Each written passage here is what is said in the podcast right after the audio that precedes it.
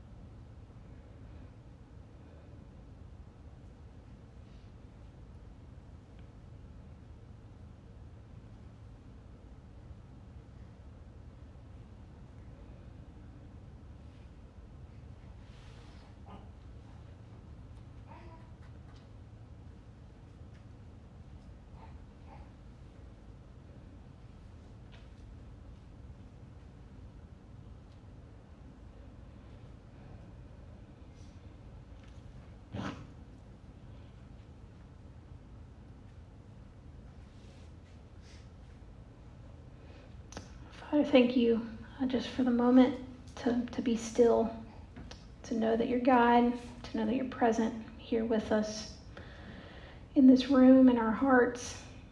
Um, and Lord, by your Spirit, I pray that you would speak to us now through your word. Um, help us to pay attention to what you'd have for us today in this passage. Uh, we thank you for Jesus. In his name we pray. Amen. So we're going to pay attention now to a word or a phrase that jumps out to you. This is Matthew 5, verse 3, and then 13 through 16. Blessed are the poor in spirit, for theirs is the kingdom of heaven. You are the salt of the earth. But if salt has lost its taste, how shall its saltiness be restored. It is no longer good for anything except to be thrown out and trampled under people's feet. You are the light of the world. A city set on a hill cannot be hidden. Nor do people light a lamp and put it under a basket, but on a stand, and it gives light to all in the house. In the same way, let your light shine before others, so that they may see your good works and give glory to your Father who is in heaven.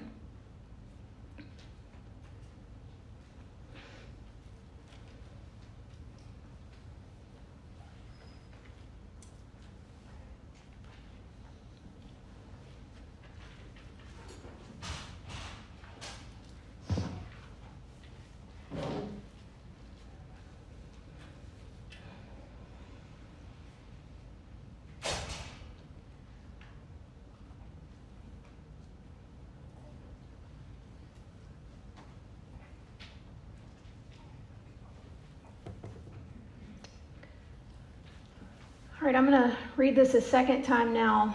And this time, um, I want you to try to imagine yourself in the scene, right? Maybe you're one of the disciples, maybe you're a person in the crowd. Um, and I want you to imagine looking at Jesus' face when he's talking about uh, being a light in the world, you being the light of the world. Um, how does Jesus' face look? Um, how does the light of Jesus shine through me? Right? Is it bright? Is it dull? What comes to mind? Maybe maybe write that down. So let me read this again. Blessed are the poor in spirit, for theirs is the kingdom of heaven. You are the salt of the earth. But if salt has lost its taste, how shall its saltiness be restored? It is no longer good for anything except to be thrown out and trampled under people's feet. You are the light of the world. A city set on a hill cannot be hidden. Nor do people light a lamp and put it under a basket, but on a stand and it gives light to all in the house. In the same way, let your light shine before others, so that they may see your good works and give glory to your Father who is in heaven.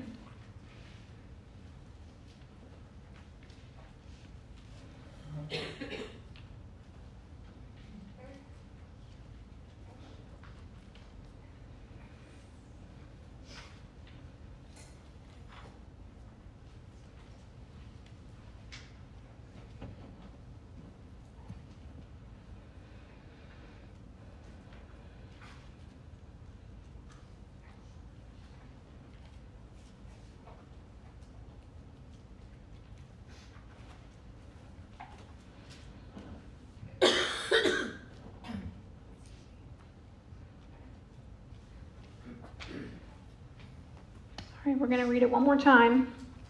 And this time, uh, I want you to pay attention to what do you notice about the kingdom of heaven in this passage? What do you notice about the kingdom of heaven? Um, maybe what's the invitation for you as we read this one more time? So, yeah. Blessed are the poor in spirit, for theirs is the kingdom of heaven. You are the salt of the earth. But if salt has lost its taste, how shall its saltiness be restored?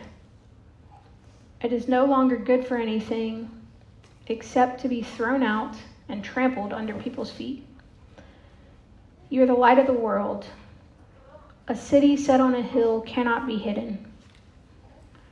Nor do people light a lamp and put it under a basket, but on a stand and it gives light to all in the house. In the same way, let your light shine before others, so that they may see your good works and give glory to your Father who is in heaven.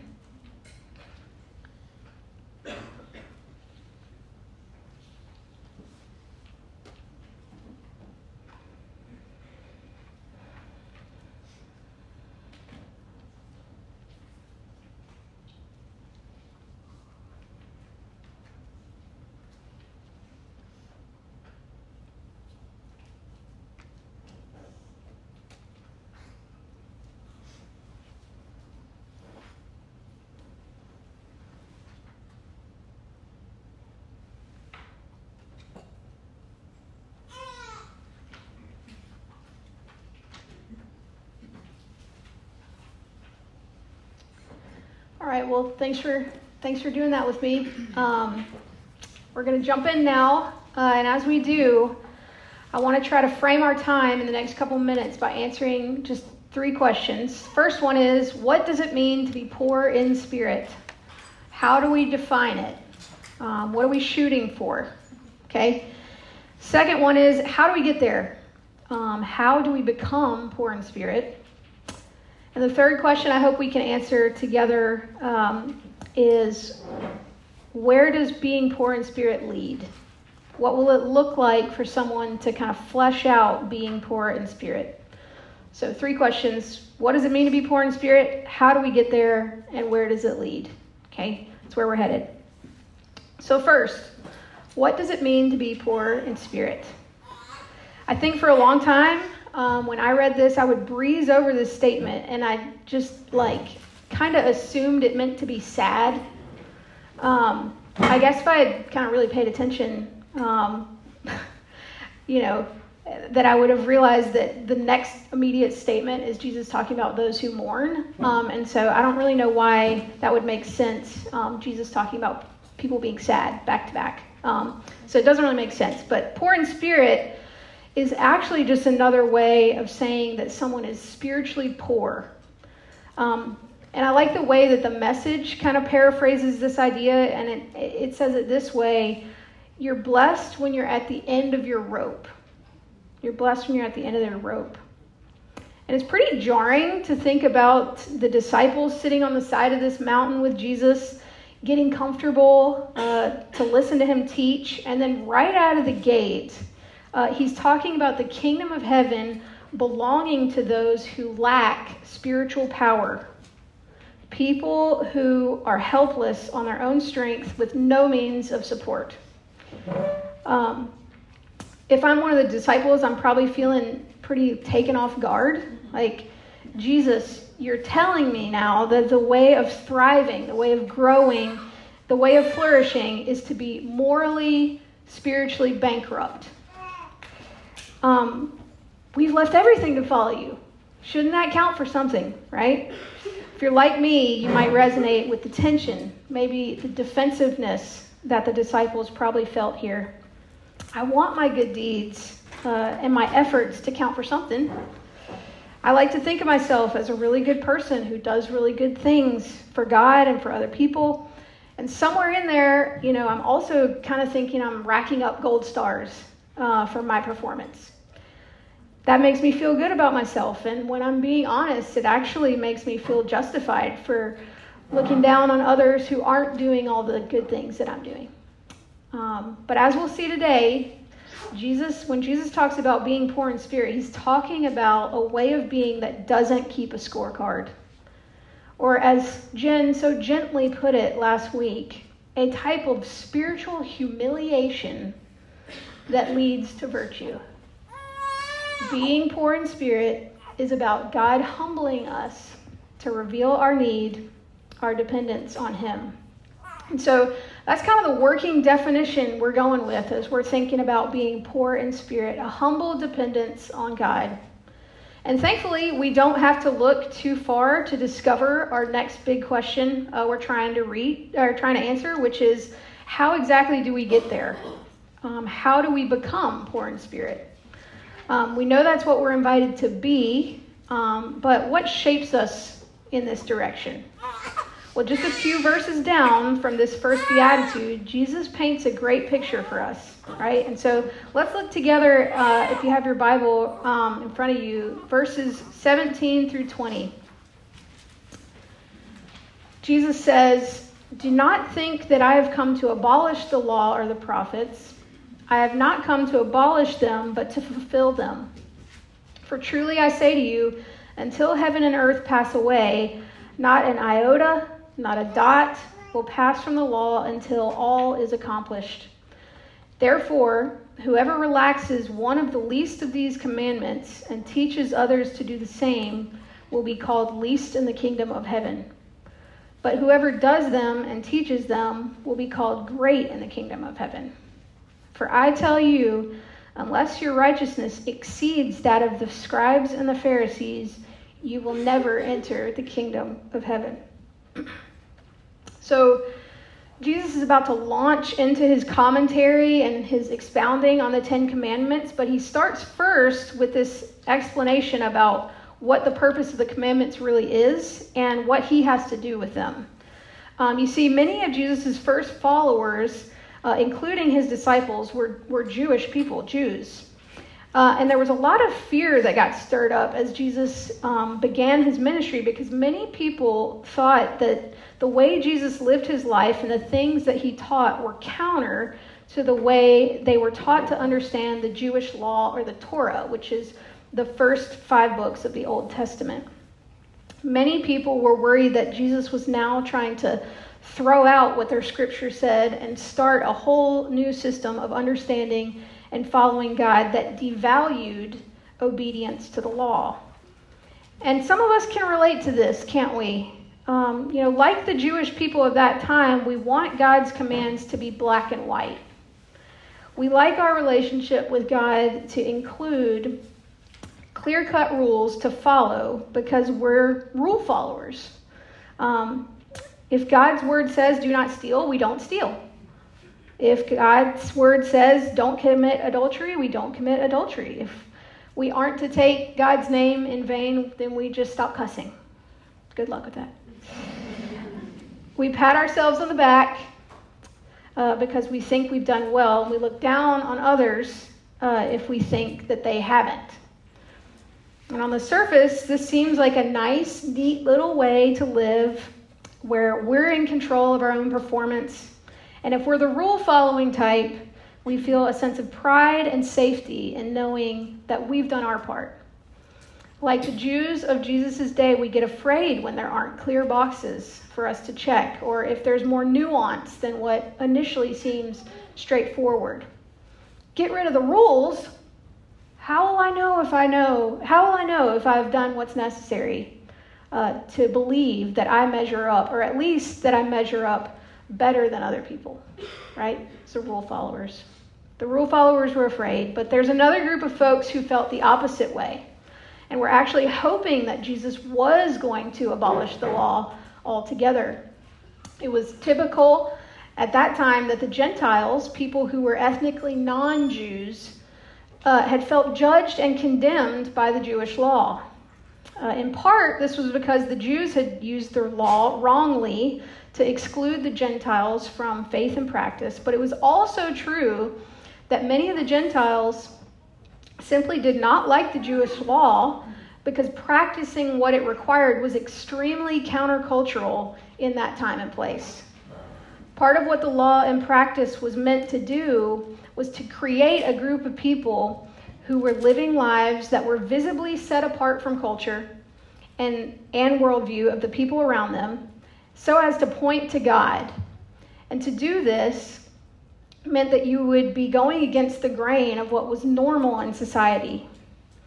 And many of us in this room uh, or listening uh, might resonate here too, don't we? Maybe you're not really a rule follower.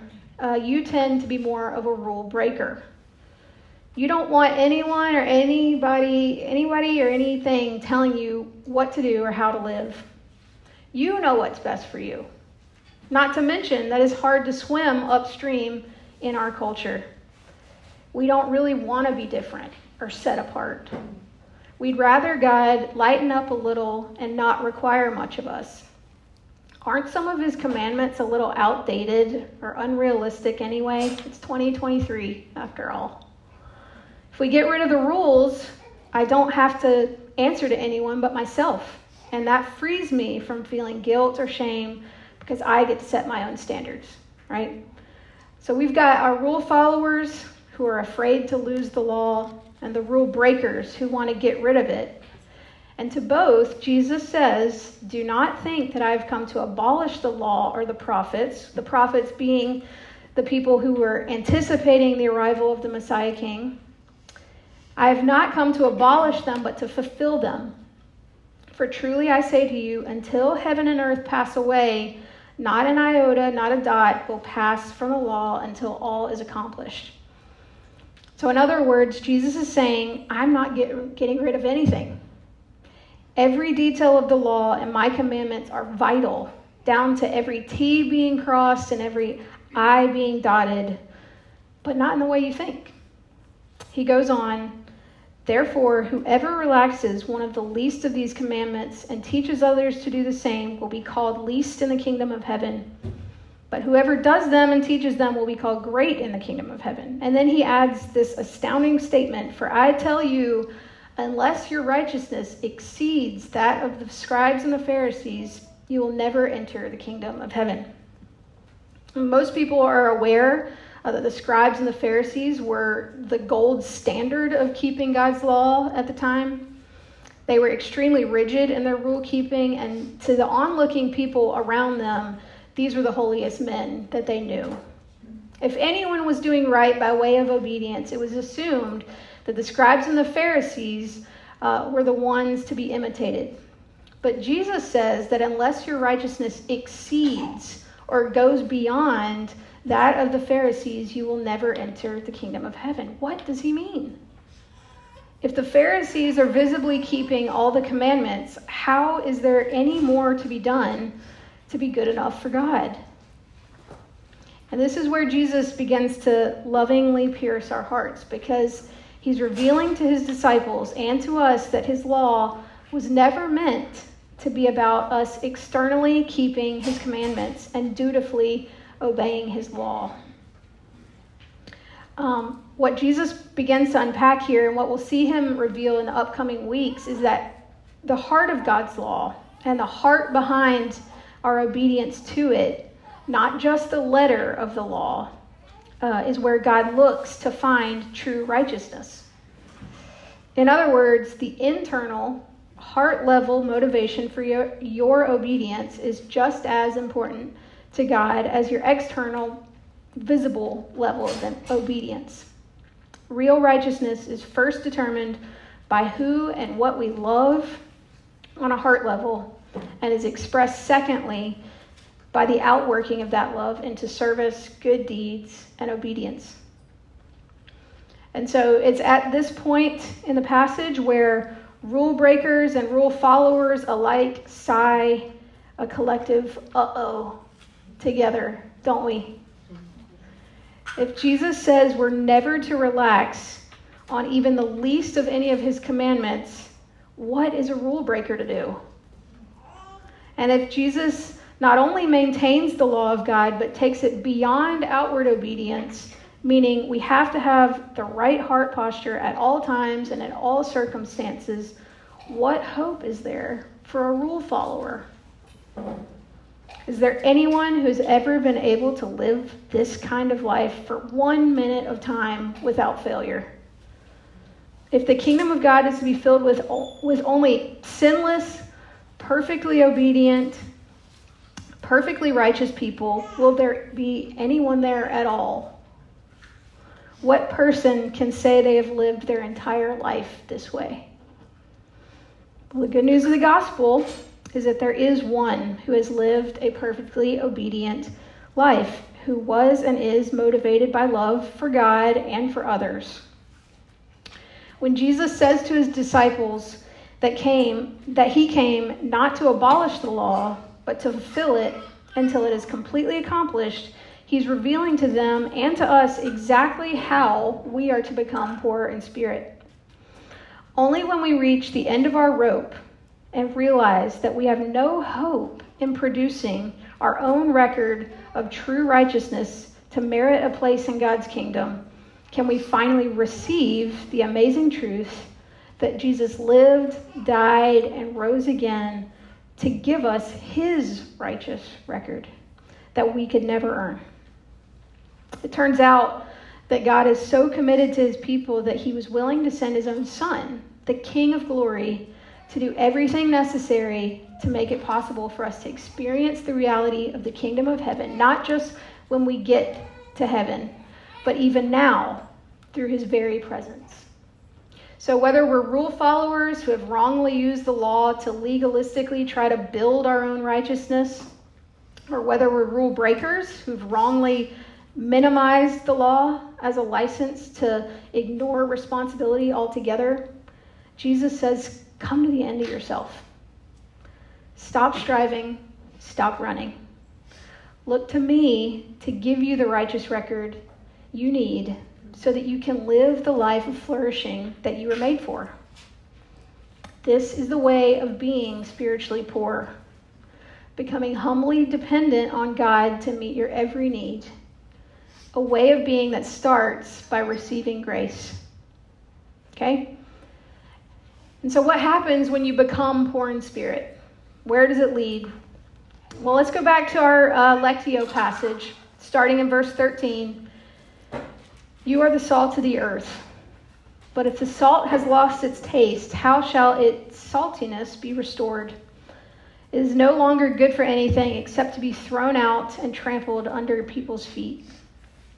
You are the light of the world. A city set on a hill cannot be hidden. Nor do people light a lamp and put it under a basket, but on a stand. And it gives light to all in the house. In the same way, let your light shine before others, so that they may see your good works and give glory to your Father who is in heaven.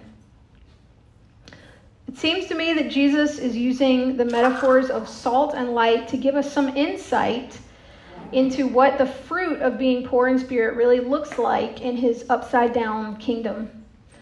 And without trying to, you know, fully unpack these metaphors, I'll just share a little bit about what I personally see here as some of the characteristics of people who live humble, God dependent lives that are super countercultural, paradoxical even. And the first characteristic that comes to mind for me here is that people who are the light of the world are publicly weak. Publicly weak. They let their light shine in front of others, they don't hide.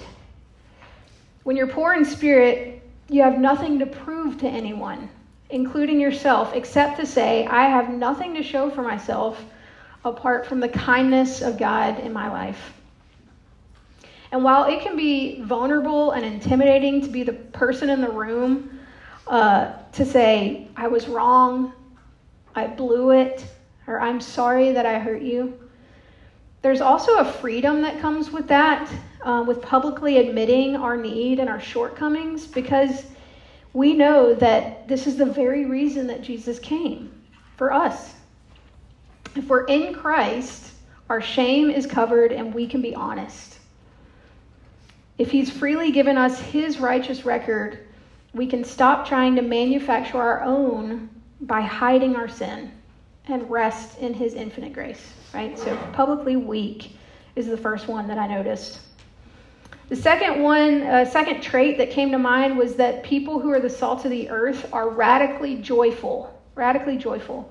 Now, this one it might not be as obvious, but when I was thinking about salt and the way that it tastes, I was thinking about how much I love food.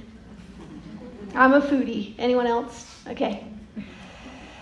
And just nothing makes me happier than when I get the perfect bite of food. Like when something is like when I'm feeling happy just thinking about it. Just, you can tell. When something, I, I want to talk about Jersey Mike sandwiches, but I'm not going. I'm not going. But when something is perfectly seasoned, right, and the flavor just like explodes in your mouth, my little my literal reaction to that when that happens is like I do this little dance in my seat and I like start making these weird like happy grunting sounds um, and grinning from ear to ear. Um, if you ask anybody that knows me, like they'll be like, "Yep, that's what she does." It's weird. Um, the point is, being salt of the earth uh, has a lot to do with people who are full of joy. And we know that joy is not always synonymous with happiness, but joy is rooted, again, in God's love toward us in Jesus, which really stands out uh, when most, most of the world's happiness is tied to the circumstances we find ourselves in. This is the way uh, we flavor the earth, right? To be deeply joyful. So, being publicly weak and radically joyful are traits of the poor in spirit in the upside down kingdom. And now, the last one that I kind of want to point out uh, is, to us is that as the light of the world, God's people are supernaturally generous. Supernaturally generous. Did you notice how the lamp in verse 15 that gives light to the whole house is connected in verse 16 to letting people see your good works? I think what Jesus might be trying to say here is that the way the way of being that exists in his kingdom people is that as they flourish, they also seek the flourishing of those around them. In other words, their thriving, their growing is not something that they keep for themselves, but is something they freely and joyfully push out into the world around them as a way of expanding his kingdom. These people uh, who in Christ have been given everything they need for life and godliness, uh, they don't have to hoard the things that they've been given, right? They illuminate the world with their good works and their generosity uh, because the kingdom of God, the kingdom of heaven is theirs in abundance. The kingdom of heaven is theirs in abundance. It's an available vault full of God's unlimited resources that are meant to be shared for his glory and the expansion of his kingdom. These people are these people are supernaturally generous in a world that clings to what they believe are their possessions, their time, their energy, because they know that God has been supernaturally generous to them. I'm sure we can all see how people who live this way, as salt and light, uh, humble, weak, joyful, generous, are a paradox in our culture. A visible expression of the invisible reality of God's very present kingdom. And you know, one thing that I discovered when I was reading through Andrew Pennington's commentary on the Sermon on the Mount is that um, in a number of places in the Old Testament, salt is actually used in ceremonial events where binding covenantal agreements were established. The salt would either be eaten by itself or with bread um, as a way of uh, a lasting promise being enacted between God and his people. It was a metaphor for permanence um, essentially, God saying, When I make a promise, I will be eternally faithful in upholding my end of the deal. Interestingly, Pennington also points out that the language of covenant promises intersects with another familiar metaphor that we've just talked about, uh, but this time in Isaiah 42, verse 6. And it says this I am the Lord, I have called you in righteousness. I will take you by the hand and keep you. I will give you as a covenant for the people, a light for the nations. I just loved that when I read it because it's so perfect, perfectly kind of encapsulated and summed up all that we've talked about here today. God, in His goodness, dear friends, has called you into righteousness, which He gives you through His Son. He takes you, poor in spirit, by the hand. The kingdom is yours. God's very presence lives in you, and this is where He keeps you. He gives you as a salty covenant promise to the world, a light for the nations to say that our good King has come into the world to save it. See the way that His kingdom is expanding, even in our brokenness there's great hope, great joy, and great rest to be found here in humble dependence. Won't you join us? Right? We're witnesses, salt and light evidence that God will not abandon his people. He has set his covenant affection on them, and he will be with them until he calls them home. To be flourishing by being people poor in spirit because the kingdom is ours to be salt and light in a dark and broken world. This is the incredible paradox of the upside down kingdom, and this is what's available to us today. And I pray that we can believe and rest in that together. Let's pray together. Father, thank you uh, that you um, are a covenant keeping God. Lord, that you, when you make a promise, you keep it. And what you've promised us is that when we're poor in spirit, that the kingdom of heaven belongs to us, Lord. And so I pray that you would uh, sink that deep down into our hearts, help us to rest in it, to believe in it, uh, so that we would put down our rule keeping, our rule breaking, Lord, so that uh, we would become salt and light uh, into this world uh, for our good and for your glory. In Jesus' name we pray. Amen.